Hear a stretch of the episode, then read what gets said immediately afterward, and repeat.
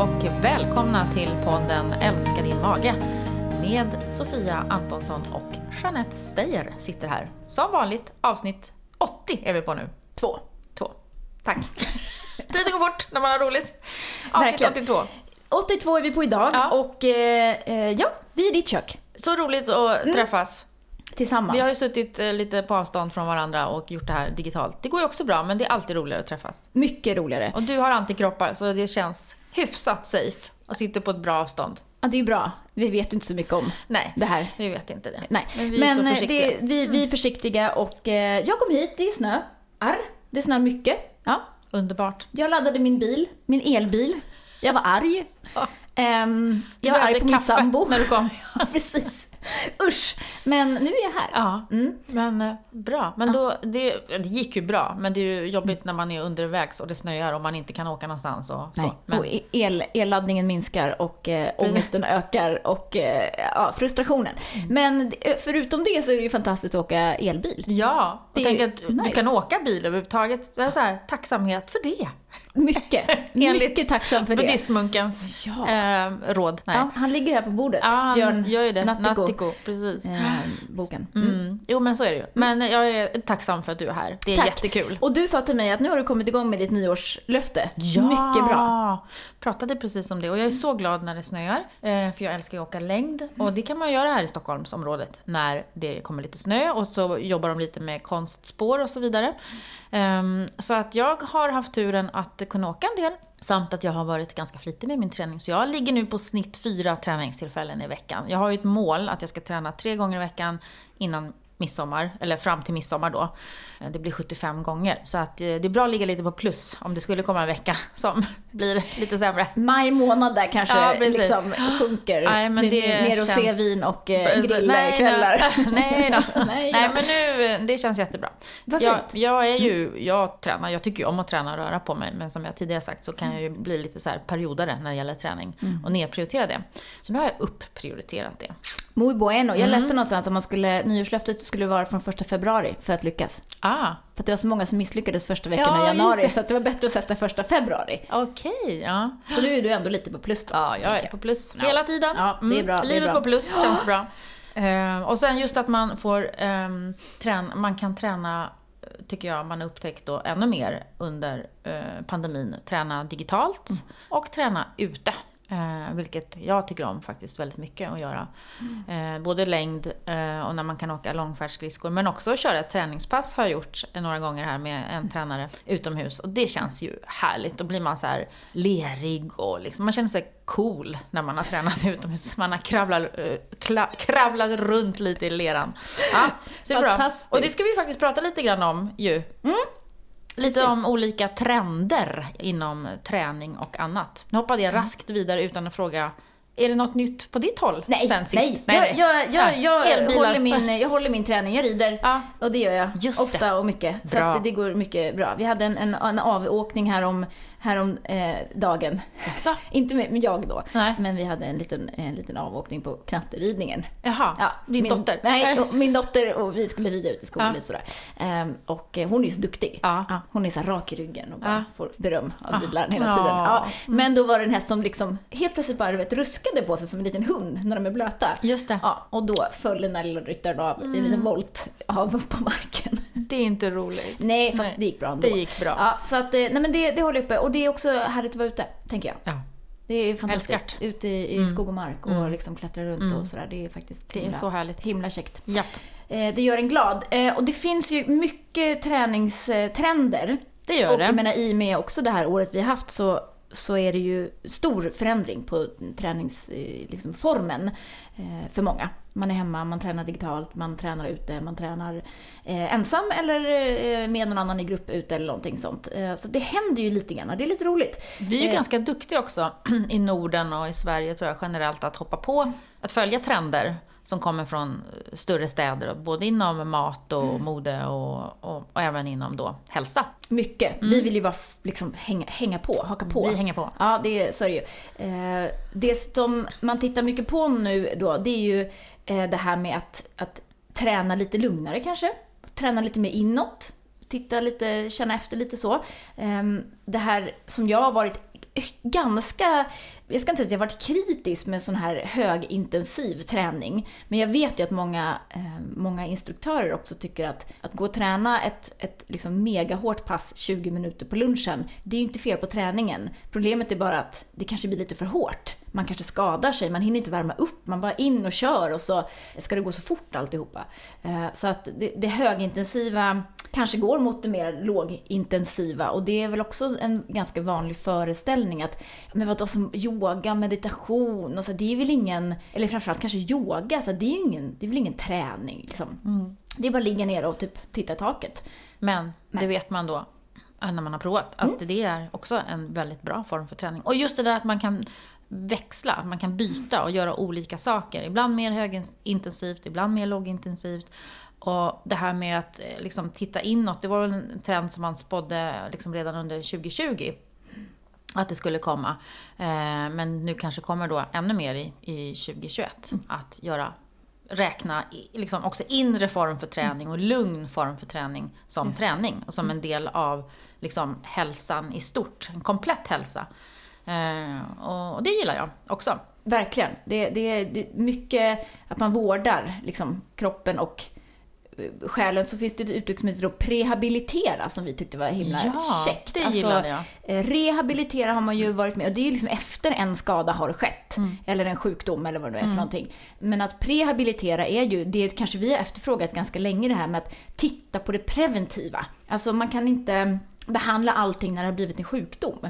Eh, diabetes eller övervikt eller vad det nu än är, det kommer ju någonstans ifrån. Och får man möjlighet att gå in där på ett tidigt stadium så kan man ju många gånger undvika de här sjukdomarna. Så det är ju, det tycker jag är, liksom, kan man komma dit, och vilket vi nu är på väg att göra också inom sjukvården, att man faktiskt eh, allt mer kan behandla eh, människor i liksom, ehm, eh, preventivt syfte. Så det handlar ju mycket om utbildning. Mm. Verkligen. kunskap och mm. bara så att välj den här och inte den där. Mm. Ah, okej, okay, bra. Mm. Alltså det är ju egentligen inget konstigt. Mm. Och sen men också att avsätta tiden kanske, att just att, som vi pratade om, att prioritera, sätta det högre upp på listan. Mm. Att jag ska ta hand om mig, ta hand om min kropp. Eh, för att annars har jag inte tid med det nu, som någon gammal filosof sa, så kommer du, måste du ha tid att vara sjuk sen. Mm. Eh, och det är lite sanning i det faktiskt. Att, eh, och, och, just mycket roligare att prehabilitera än att rehabilitera. Alltså verkligen. Det är ju och också verkligen. med det som jag arbetar med ibland med övervikt och fetma, att det är ju bättre att förebygga där, för det är jädrigt svårt mm. att rehabilitera där om man väl har hamnat i den jojobantningen upp och ner, för det händer så mycket saker i kroppen som gör att det blir så svårt sen. Verkligen, verkligen. Eh, men det är en, det är en stor, eh, stor trend. Sen är det ju det, det, digitala, det, är ju liksom, det har ju redan kommit. Eh, ute då, mm. då eh, tänker man är nytt och eh, mycket utegym ser man ju. Eh, Frisbeegolf eh, har jag ute hos mig på Drottningholm. Där är det många som, som går runt där och så här, umgås på det sättet. Det är så roligt att det finns träning, jag vet inte. Ja, men man är ändå ute tänker jag. Ja. Men det är kul med vissa sådana grejer som man inte riktigt har en aning om att de finns, för det är så ganska små sporter. Och liksom. in i träd. Ja, men alltså, det är väldigt så undanskymt. Det går någon där inne typ och... Ibland finns det några kombinerade liksom, golfbanor och, och sådana där banor har jag för mig, eller jag har sett. Att, då ser man att ja, det är sådana stora grejer som fångar de här stora frisbeerna då när de kastar dem. Ja, men eh, det är inte så stor sport, men det kanske kunde bli större. En del har ju också sån här, vad heter det, när man letar efter små caching, eller vad det heter. Man letar efter små grejer som är gömda. Typ som Pokémon Go? Ja men typ, fast på vux, för vuxna. Alltså jag har inte helt koll på den sporten, eller uteaktiviteten. Men jag vet att folk som gör det. Jag har sett det på Facebook. Att vissa gör det. Ja, man får, jag, kan, Bara, jag kan gömma lite grejer ute, ute på Drottningholm där hos dig, så, så kan du komma och, och komma leta, leta där. Ja, men precis. Som en liten tryffelhund ja, så här. Ja, precis. Ja. Men jag har faktiskt tänkt på någon gammal sport som man, så här, orientering. Alltså det är ju en sån här, ja, det är väl en, en, en av svenska liksom, historien, sport, kulturhistoria måste ju vara en sport som har funnits ganska länge och varit ganska stor och så här, föreningsliv och orienterare. Men det måste ju vara rätt kul, tänker jag. Ja, men det kommer jag ihåg i skolan. Ja, jag tyckte det var jättekul. Kanske Också, börja med det. Ja, och Springa det... runt i skogen där och hitta någon liten station. Ja. ja. Jag tror att det är en jätterolig sport. Och göra tillsammans också. Ja. Man, och just det där att man då, om man springer ut i skogen, då blir det ju inte på stigar, utan då måste man ju springa över stock och sten. Och det är det ofta som också ger oss jättebra träning. Alltså den här funktionella träningen när vi får just träna det. alla små muskler. Variationen. Ja. Variationen. Mm, mm. Mm. Um, Det är någon här som också tycker att eh, det här med wealthness, alltså att man inte eh, bara, man, de skriver health is the new wealth, alltså eh, att man prioriterar hälsan, lever lite mer balanserat liv, lite mer back to basic kanske.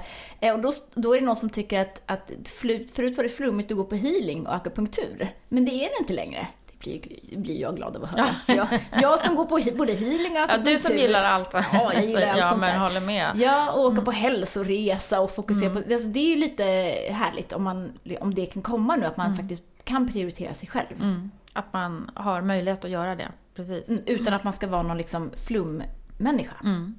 Verkligen. Mm, mm. Håller med. Det, vi hoppas att de här trenderna håller i sig. Ja, För det är ju det man liksom, just också att, man pratar om de här, det är väl också i, i, i ljuset av den här man ser ökad psykisk ohälsa, många unga människor som mår dåligt, eh, vi är stillasittande. Alltså man, det är ju det här, man börjar förstå att vi kanske inte kan fortsätta på, på samma sätt, det spåret vi är inne på. Att vi måste börja göra på ett annat sätt för att må bra helt enkelt. Det tänker jag också. Ehm, Mm. Jag tycker också om det här, förlåt, Ja. nu avbröt jag dig. Och jag tänker faktiskt så här, man pratar också om sociala träningsformer, att man som en del äldre gör, att man tränar och så fikar man tillsammans efteråt. Liksom. Och vi kanske har en tendens att man går och tränar och så ska det gå fort och det ska vara effektivt och så eh, ska man vara klar. Men har man tid och möjlighet, för, och jag tycker nog när jag tänker själv, liksom just det här med att man kanske är medlem på ett, eh, något gym, eh, om man får gå dit, just nu. Eh, men att man då man har kompisar som är medlem på samma ställe. Man möts i alla fall. Ja, men ska du träna på tisdag? Ja, vad kul, då träffas vi där. Och så hinner man prata. Och sen kanske man i alla fall tillåter sig att stå en kvart efteråt och snicksnacka lite grann. Så det är liksom en, en, ett sätt att ses och umgås. Absolut. Och många också har- har blivit mer tycker jag också, det har också kommit under corona, ja men vi träffas och så går vi en lång promenad med vänner. Eller en PV eller vad man vill kalla det för. Eller till och med då fika med ute i skogen och sitter och fika någonstans. För att det är ändå ett, det är ett sätt att umgås. Och där har ju kanske pandemin tvingat oss till det. Men det är ju bara positivt tycker jag. Att det blir på det sättet. Oh ja, visst är det så. Det, det är ju all, all rörlighet är ju liksom på något vis positiv. Ja, och så blir det en, en eh, socialt samtidigt.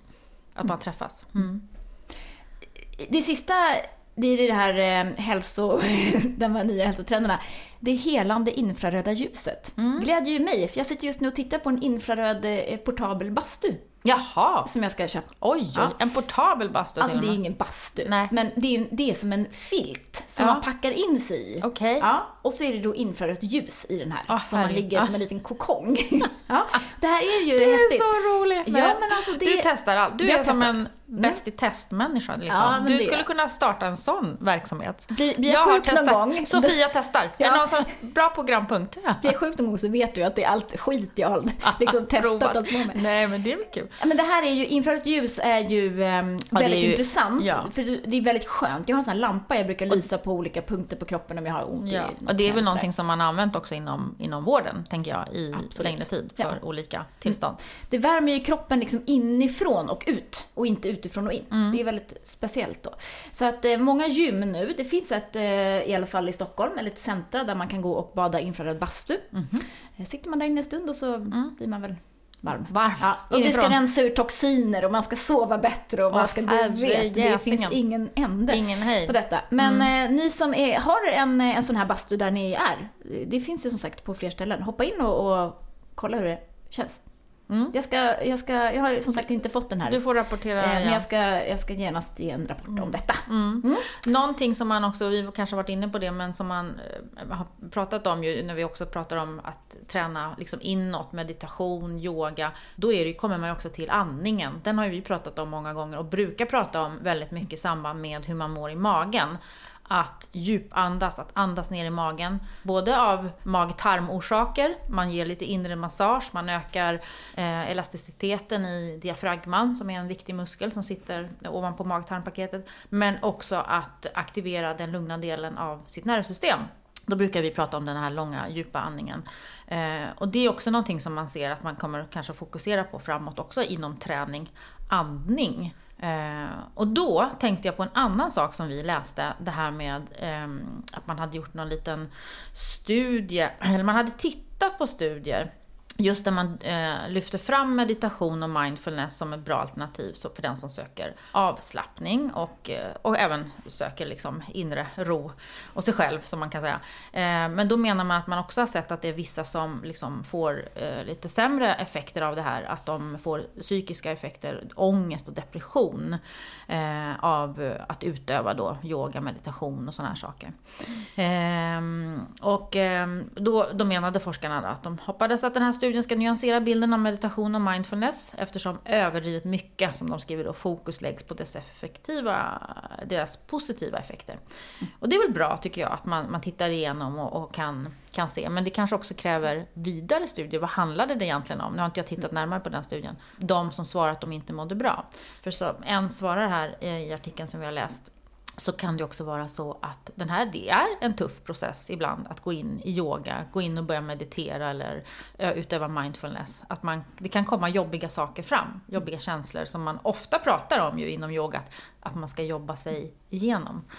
Så han var väl också lite inne på när har man fått den här frågan i processen och att det är viktigt att ta hand om de här sakerna som kommer upp. Där kan man ju behöva hjälp liksom med det. Absolut, och jag tänker också att det måste ju handla om var man befinner sig när man börjar med eh, den här typen av aktiviteter. Är man en person som kanske inte har bearbetat så mycket känslor, man kanske är ganska liksom, avstängd och man kanske har mycket som ligger underliggande, trauman eller vad som helst. Det är klart att det kommer ju upp då oavsett om man går till en psykolog eller om man, alltså vad det än är. När man börjar tänka på grejer och prata om saker då, kommer det, då bubblar det oftast upp. Så det är klart att det, en, en, en, det borde ju vara en andel av alla de som börjar med den här typen av aktivitet som får upp en massa saker. Ja, för det tycker jag också man märker när, när vi har haft klasser i medicinsk yoga, att en del som börjar och djupandas Eh, de kan ju komma efter klassen och säga det här är jättejobbigt för mig. Jag får, liksom, jag får ångest eller hjärtklappning när jag börjar med det här. Och det är ju som en reaktion på att det här är kroppen inte van att göra. Och att man kanske är väldigt uppstressad och verkligen behöver det här men, men att ta det små steg Verkligen, och jag tänker att många också, för många blir det prestation. Mm. Att man ska lägga sig ner och bara, nu kommer jag slappna av, jag ska, nu måste jag slappna av, jag måste slappna av, måste slappna av. Ja, det är klart att det jagar ju igång. Det stressar ju bara på alltihopa. Mm. Mm. Så att, ähm, att kunna då får man ju gå backa tillbaka. Då brukar vi säga så men sätt dig upp då. Ligg, ligg inte ner och andas, sitt och andas. Eh, sitt och läs och andas samtidigt. Alltså, alltså, att man försöker så avleda lite grann. Och det är det mm. vi, vi också ofta ger råd när man ska lyfta, lyssna på andningsövning eller kroppsskanning. Att det är bra om det är någon som pratar. Mm. För då får man lite, då kan man liksom vilseleda sina tankar Precis. och så slappnar man mm. av. Det är därför man ofta också jobbar med kanske att räkna andetag eller man har ett mantra, ett ord man säger. Just för att avleda och fokusera på någonting och då kommer det andra lite grann lite lättare än att om man ligger bara och säger nu ska jag inte tänka på någonting, för det går inte. Man kommer alltid tänka på någonting. Det kommer alltid finnas någonting där i hjärnan. Det säger han faktiskt, Björn Nattiko i boken sa någonting så här lustigt att ja men eh, herregud, det är bara de som är döda som inte tänker. Det, kan ju, det är ju totalt orimligt att begära att man inte ska ha, ha några tankar i hjärnan. Det, så är det ju faktiskt. Då får man ju bara lära sig att hantera de där tankarna, eh. vilket ju kan vara lättare sagt än gjort. Då får man väl kanske pausa sitt inre arbete, gå och eh, träffa en psykolog, prata ut och så får man väl sen då återuppta. Ja. Vi är sponsrade av Alflorex, ett probiotiskt kosttillskott med bifidobakterium longum 35624 som den här stammen så vackert heter. Och som också då rekommenderas av VGO som är World Gastroenterology Organization med de mest prominenta mag-tarmforskarna i spetsen.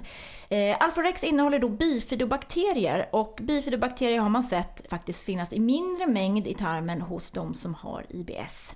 Av någon anledning, man vet inte riktigt varför. Eh, man ser också att bifidobakterierna är duktiga på att minska inflammation i tarmen och de hjälper också till att bryta ner vissa av de här lite stökigare FODMAP-fibrerna och dessutom så ökar de produktionen av smörsyra som ju är så viktig för eh, vår tarmhälsa. Den här eh, tillskottet, Alfrex, kan du ta med mat.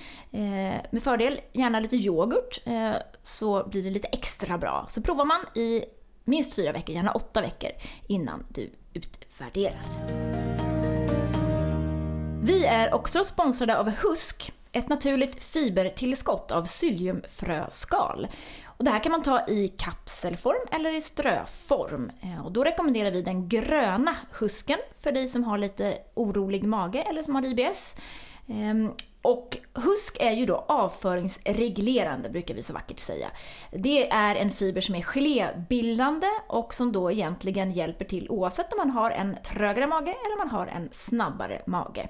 Och dessutom då så ökar ju husk fiberintaget. Och eftersom vi nu har pratat så mycket om fiber och grönsaker och, och så vidare i den här podden så är ju det här ett utmärkt sätt att få i sig lite extra fiber. Som också är sånt som då genererar smörsyra till exempel i tarmen och som gör våra tarmbakterier väldigt glada. Så ta gärna lite på morgonen och lite på kvällen och så känner du efter hur din mage reagerar. Så en eh, liten eh, ett, en fortsättning kan man väl säga på förra eh, poddavsnittets eh, lite analys av vår husgud Tim Spector. Precis. Eh, han, tarmflora igen, det Ja, vi. exakt. Ja. Och, och, han är ju mycket nu här då i ropet när det gäller framförallt då att, eh, att det här med att individualisera kostråd baserat på, ja, gener kanske, tarmflora kanske. Det pågår ju race på alla håll här kan man säga. Tim eh, Spector håller på med egentligen båda. Eh, han gör mycket såna här tvillingstudier, men han är också mycket eh, framstående tarmfloraforskare kan man väl egentligen säga. Och där vill man ju, eh, eller man, men alltså vi, vi, vi efterfrågar ju verkligen. Eh, framförallt när vi har patienter som har gjort tarmfloraanalyser som kommer till oss och vill veta, men hur ska jag äta nu då? Mm. Och då kan ju vi inte säga så mycket Nej. än så länge, annat än att vi vet att grönsaker är bra och processat kött är mindre bra. Ja, men nu verkar det som att det, det, det, det, rör sig åt rätt håll här. Ja, det mm. kommer väl att, och det är väl det man ser i framtiden, att det kanske kommer att, att bli så att vi snart får den kunskapen och verktygen mm. att kunna göra det mera individanpassat. Exakt. Och det är ju spännande. Mm. Eh, och nu har de gjort en, en väldigt ambitiös studie som har publicerats i tidskriften Nature Medicine. Mm. Där har man nu lyckats knyta både enskilda mikrober och grupper av vad man döpt till goda och onda tarmbakterier till risken för fetma och ohälsa. Då. Och återigen, en diet med hälsosamma och mestadels växtbaserade råvaror gav en mm. sund tarmflora. Ja, och sen att kunna peka ut vilken typ av mat som mest göder de här 15 bästa och sämst utpekade mikroberna. Just. Och det är ju intressant, för då börjar man ju börjar man liksom närma sig det här.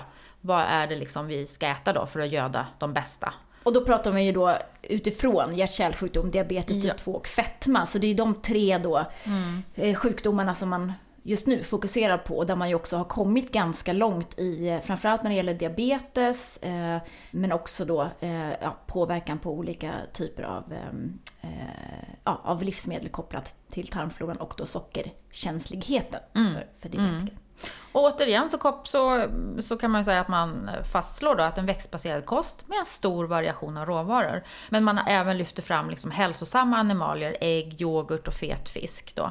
Och sen fanns det ett livsmedel som överraskade, till din stora glädje. Ja, men alltså kaffet. Som jag, ju, jag stångas ju med eh, kaffet. För jag, jag tänker att jag, jag borde dricka mindre kaffe. Men sen så tycker jag ändå att det är så, det är så gött. Det är, det är som guldkanten på livet. Så att eh, min, min eh, ungefär dagliga kaffekopp kan jag känna är, den är det är bra, det verkar mm. bra. Också mm. av, av, flera anledningar och det finns ju flera hälsoaspekter på kaffet. Mm. Så det var bra. Mm. Mm. Men precis, och för de är ju väldigt försiktiga med att just koppla enskilda livsmedel till en, enskilda bakterier. Men, men där var ändå kaffet det som, som överraskade, att det starkast förknippades med en sund typ av tarmbakterier. Mm. Eh, men att de, återigen så säger de ju som oftast att vi behöver mera forskning eh, på det. Men verkligen, och så det, det standard då att det var liksom skräpmaten, socker, vitt mjöl, processat animalier var ju dåligt. Och eh, också att, att kvaliteten på råvaran är ju egentligen det som är viktigare än själva källan. Mm. Och det är också lite intressant för det mm. får man ju ofta fråga om så här, men E-nummer, är det, är det farligt med E-nummer, är det dåligt? Alltså då tänker jag så här, vissa är kanske mindre bra, andra är nödvändiga.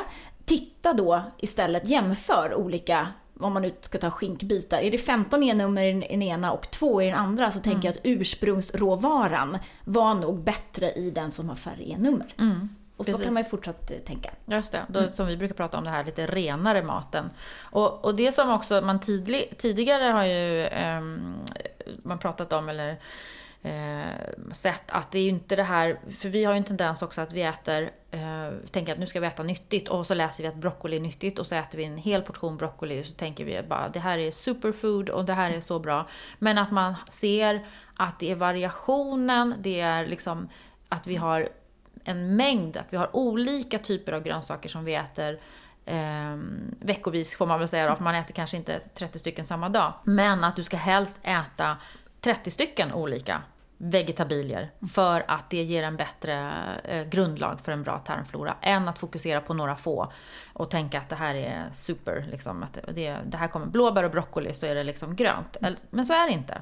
Eh, och det tycker jag, det, det är så roligt för det är det man har ofta, vi ofta dietister vi pratar om, variation och sen så när man slår fast det i forskning också, det, då, det blir ju bra. Verkligen. Eh, och det, jag tänker också att det här med att, att man ska snöa in på och hit, försöka hitta någonting som är liksom the magic solution, att bara jag äter den här så blir det bra. Mm. Eh, det visar ju att, att det är faktiskt så att att våra tarmbakterier behöver substrat ifrån mm. många olika mm. källor verkligen. Mm. Precis. Ehm, så att jag, jag funderar på att lansera någon, någon sån här eh, eh karta, mm. kanske. Kanske finns. Ja, säkert. Du får kolla. Ja, jag, ja, men... jag, jag funderar inte på det här. Jag, tänk, jag ger den idén till någon annan som lyssnar på den här en podden. App. En app. Ja, nej, men att man, att man hellre då kan bocka ur sina, liksom, vad är det jag har ätit den här veckan ja. hittills? Ja, för man pratar om mer än 30 olika på en vecka för att det ska vara bra då. Ja. Så, att, så det är ju super. Liksom. Den här veckan, vad har jag ätit? Och då ja. står man där i kylen mm. på torsdagskvällen. Oh, vad ska jag göra för mat idag? Mm. Då börjar man ju titta på den här listan. Vad har jag kvar här? Precis. Ja, det är svarta bönor och så är det liksom Bryssel så, ja, precis. Ja. Hmm, vad blir det av det? Och så ska man egentligen bara skramla runt i tombolan.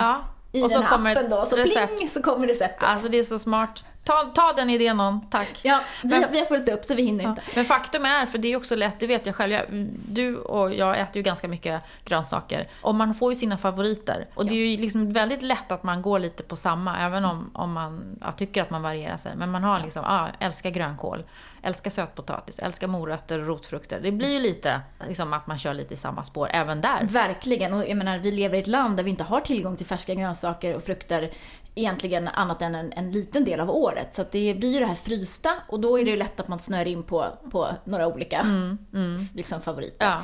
Men det är bra. Den där, mm. Jag tror jag ska göra den checken på mig själv faktiskt och kolla. Ja men alltså om inte annat då.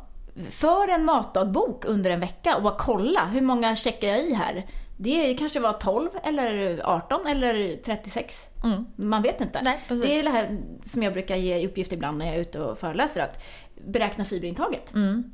Räkna på några dagar och se, ja, hur, se får hur ni 30 gram. Precis. Jag vill lova att ni inte får det. Ja, för det, det, det är de färreste som gör det. Verkligen. Mm. Mm. Så men vi pratar ut alla typer av baljväxter, alla mm. typer av gröna blad, av rotfrukter, av lök och de som klarar det, eller olika typer. Purjolök, salladslök brukar vara snällare för IBS-magarna. Eh, vissa kål funkar ju också eh, för IBS-magar. Och frukt och bär och nötter och frön. Eh, ja, kryddörter. Just det. Också en liten grönsak. Mm. mm. Verkligen. Eh, så det här är, nu börjar man ju då ändå också eh, titta då att, att, att eh, på bakterierna, att man, att man kan klassa dem som proinflammatoriska. Alltså en, men, vad ska man säga, potential att öka inflammationen. Eh, och eh, det är ju den, den typiska den vad ska man säga, bakteriesorten ehm, eh, då som, som är mer typiska, som präglar människor då, som får i sig mindre fibrer, mer snabbmat och animalier. Mm. Och den mer antiinflammatoriska eh, ja, gruppen av bakterier då, som präglar människor som äter mera vegetabilier. Mm. Så att det är återigen då det här vad, antiinflammatoriska. Vad är, det, vad är det som är antiinflammatoriskt? Är det maten? Är det bakterierna? Är det liksom vad, vad det var där? Det är ju superintressant. Mm. Och eh, nu, nu finns det ju studier på det här och de pågår och de söker ju också nya deltagare till de här studierna som nu kommer utvidgas då, då i eh, på Kings College i London. Mm. Mm. Men det, det är bra, för de stämmer ju, liksom, enligt forskarna så stämmer de här fynden överens med slutsatser som sedan länge man har dragit kring andra hälsosamma dieter. Till exempel medelhavskosten, som vi har pratat om tidigare. Mycket. Mm. Mm. Så lite ny forskning då kring tarmbakterier då och dess påverkan på eh, covid-19 sjukdom och hur sjuk man blir. Har man gjort en studie här i Hongkong nämligen på 100 eh, patienter sjuka i covid. Eh, som har jämfört dem med en frisk eh, kontrollgrupp. Och då kan man säga att avföringsproven då hos de som har, hade, hade eller hade haft covid var förändrad. Även flera veckor efter man blivit frisk. Vad intressant. Ja, det är intressant. Och, Mm. men ändå tänker man på något vis att, ja, med, liksom, eftersom också stor del av vårt immunförsvar sitter i våra tarmar, att det händer saker när vi blir så här ordentligt sjuka eller sjuka. Exakt. Och det man ser då här, det var ju att förekomsten då av vissa bakterier som har kända antiinflammatoriska effekter på immunförsvaret visar sig då vara lägre vid covid-19, säger då Jan Westerbacka som är överläkare vid infektionskliniken på Karolinska Universitetssjukhuset, som då har läst den här studien. Eh, det här är ju då intressant för att då vet man ju inte riktigt då om det är en avvikande tarmflora som ger värre covid-symptom eller om det är covid, själva covid-sjukdomen som ger en förändrad tarmflora. Tarmflora, mm, det vet man inte riktigt ännu. Nej, Nej. nej. Fast ju sjukare patienterna var, desto mer förändrad var tarmfloran då. Så att de, de associerar det liksom till en svårare sjukdomsbild. Men, men vad är hönan och vad är ägget, det vet man inte. Nej, och de, de patienterna hade ju också en högre mängd av bakterier som förknippas med ökad inflammation. Ehm, så att det här är ju väldigt intressant. Plus då att, ehm, att eh, Jan menar att användning av antibiotika relaterat till covid-19 eller i liksom så, bör vara mycket restriktiv. För det man gör med antibiotikan är att man slår ut tarmsystemet eller tarmfloran ännu mer. Vilket ju då skulle kunna ge effekter att man blir ännu svårare sjuk. Men såklart så behöver man ju använda det då om, de, om det finns då bakteriella komplikationer. Precis. Eh, Det här har vi pratat om tidigare, eh, relaterat till antibiotikaresistens eh, och dödssiffror i Italien bland annat. Man har mycket sånt. Så att det här är ju otroligt intressant. Och då tänker jag så här, min milda covid-sjukdom, berodde den på min tarmflora? Ja men din, ja, men din Kan det vara tarmflora. kvitto? Ja, det måste, den måste ju vara på topp tänker jag. Nej, det behöver det ju inte vara. Alltså jag menar, jag tänker att, att eftersom det är så individuellt Ja, jo såklart. så kanske det, det jag äter kanske inte har så jättemycket påverkan på min tarmflora. Jag har ingen aning. Det är ju säkert också genetiskt till en viss del ja i men alla fall. absolut. Så Det- att, ehm, ja, man undrar ju ändå Mm. hur liksom, för att i och med att det är också så mycket Alltså att det blir någon typ av så systemisk inflammation, att hela kroppen går upp i liksom inflammatoriskt läge. Immunförsvaret Ja, överreagerar. exakt. Totalt. Mm. Ja, det är, men det är bra att de också forskar om det här och just i, i tänker jag, i um, samband med tarmbakterier och hur det Mm. påverkar varandra och få en del svar där också. Exakt. Så tänk då till här framöver så kommer ju ordinationen för liksom, att inte insjukna covid, förutom vaccination, Mm. kommer ju då bli D-vitamintillskott och en påse grönsaker. Ja, precis. Ja, varsågod! Och liksom, Och, och, det, och de råden då gäller ju många andra sjukdomar, kan vi ju konkludera också då. exakt, Ja. så vi är ändå alltid tillbaka kommer till, tillbaka till ruta samma. ett, jag säga. Till samma ruta. Ja, det blir så. Men jag tänker ändå att, att någonstans så kanske våra myndigheter skulle vara lite tydligare med det här. Att vi kan faktiskt göra så enormt mycket själva. Vi kan ta makten liksom över det här egentligen. Prehabilitera. Ja, Där knöt vi ihop den säcken. det kan man väl säga. Eh, bra! Jag tycker vi eh, avslutar med de orden. Eller vill Ja. du säga något mer? Nej, jag, Nej. Satt, jag satt och funderade på... Var det något smart som kom? Nej, Det, det, det försvann. Nej, jag tycker vi avslutar här. Eh, Det här var ju ett, ett, eh, ett, ett avsnitt som var ganska mycket nytt, så här lite ny, nyhetsspaning, lite omvärldsspaning. Eh, Och eh, jag tänker att är ni intresserade av eh, våran behandling som vi har i appen Belly Balance, där vi har en digital IBS-behandling, då går ni in på bellybalance.se, läser mer eller så laddar ni bara ner appen Belly Balance och så provar ni. Fyra Precis. steg gratis. Ja, Ja. och får ett hum om vad det handlar om innan man bestämmer sig. Exakt, och då får du också streckkodsläsare Just det. i sju dagar. Får du testa. Ja, då kan man se vad man kan äta och inte äta när det finns en vara med innehållsförteckning ska man ju då säga. Annars finns det ju listor då på vad, vad man kan äta och inte äta när man följer FODMAP. Och eh, listorna kanske vi gillar ännu mer för där har vi ju liksom, där pratar vi ju just de rena råvarorna. Där pratar vi grönsaker, vilka grönsaker och ge, kan ge magbesvär och vilka är snällare mot magen. Just det, ta din FODMAP-lista, sätt dig nu ner och pricka i vilka då du ska Ja. äta här 25 stycken eller vad det nu blir kommande vecka. Ja. Det blir ju det blir en bra utmaning. Ja, det gör det. Men det är ju också som vi alltid pratar om, att målet med kostbehandlingen är ju att kunna återinföra och hitta mängderna man kan återinföra i. Eh, och förhoppningsvis så kan man det. Och så kan man tänka att bara en liten bit av den där, eh, vad det nu är, avokadon eller den där eh, löken eller den där rödbetan eller vad det är, eh, gör också nytta. Exakt, och framförallt nu då vet vi det. Att även om man bara kan äta lite rödbeta Mm. så kommer dina tarmbakterier att tacka dig Ja. för detta. Hörni, vi tackar för idag och så tackar vi Mag-tarmförbundet som är eh, standing sponsor av den här podden. Magotarm.se kan ni gå in på och läsa mera. Eh, då säger vi tack för den här veckan och på återhörande. Ha det bra! Hej, hej. hej.